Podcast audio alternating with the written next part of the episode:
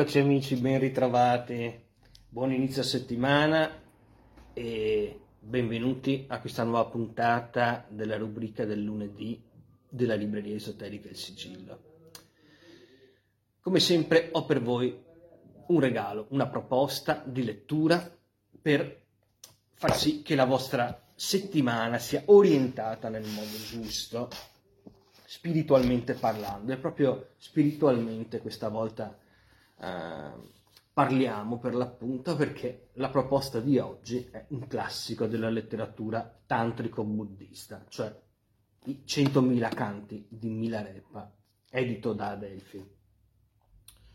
Un libro che eh, diciamo idealmente fa seguito al ancora più famoso Vita di Milarepa, in cui si narrano le gesta e l'iniziazione, eh, la via verso l'illuminazione di questo uh, personaggio controverso nella, nel panorama uh, tibetano, poeta, yogin, ma iniziò la sua carriera come mago nero, uh, praticando la magia nera per vendicare la madre degli innumerevoli torti che le erano stati eh, fatti dagli abitanti del, del, suo villaggio. Quindi il percorso di Milarepa inizia nell'oscurità, inizia nella nigredo, dalla quale poi si snoda verso la luce e si snoda verso la luce grazie all'incontro con il suo maestro,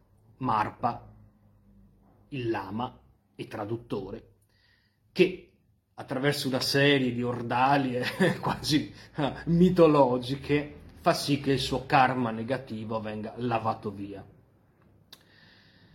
Eh, poeta, dicevamo, Milarepa, quindi sentiamo, ehm, sentiamo qual è il sapore della sua poesia.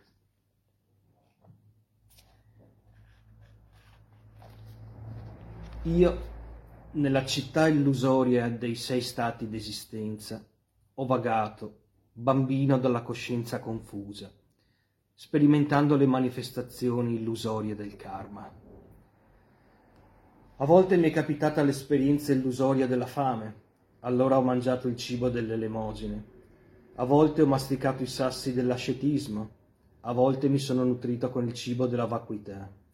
A volte, come ripiego, ho sviluppato la sopportazione. A volte mi è capitata l'esperienza illusoria della sete, allora ho bevuto l'azzurra e fresca acqua delle sorgenti montane. A volte mi sono servito della mia propria urina. A volte mi sono abbeverato il flusso continuo della compassione. A volte ho bevuto il nettare sacro delle dachini. A volte mi è capitato di avere freddo. Allora ho indossato soltanto questa veste di cotone. A volte ho fatto avvampare il, ca- il calore beatifico del tummo a volte, come ripiego, ho sviluppato la sopportazione. Ecco, Mila veniva chiamato Repa, Mila Repa, appunto perché era solito portare un semplice, uh, una semplice abito di cotone in, uh, nelle, uh, mentre vagava a, a quelle temperature, proprio perché aveva sviluppato uno dei sei yoga di Naropa, e cioè lo yoga del calore interno, che a sua volta gli era stato... Eh, i, i, sei yoga di Naropa sono stati portati dal, dall'India, da Marpa, e tradotti, e, e, in seguito questa iniziazione da Marpa è passata a Milarepa. Ecco perché dunque viene chiamato in questo modo. Poi il canto ovviamente continua, è molto lungo, molto poetico, molto toccante, come lo sono anche tutti gli altri 100.000 che è un numero simbolico naturalmente, le 100.000 cose. Eh, molto bene amici, dunque i 100.000 canti di Milarepa vi attendono alla libreria esoterica Il Sigillo da domani, mi troverete qui e vi auguro una splendida settimana come sempre.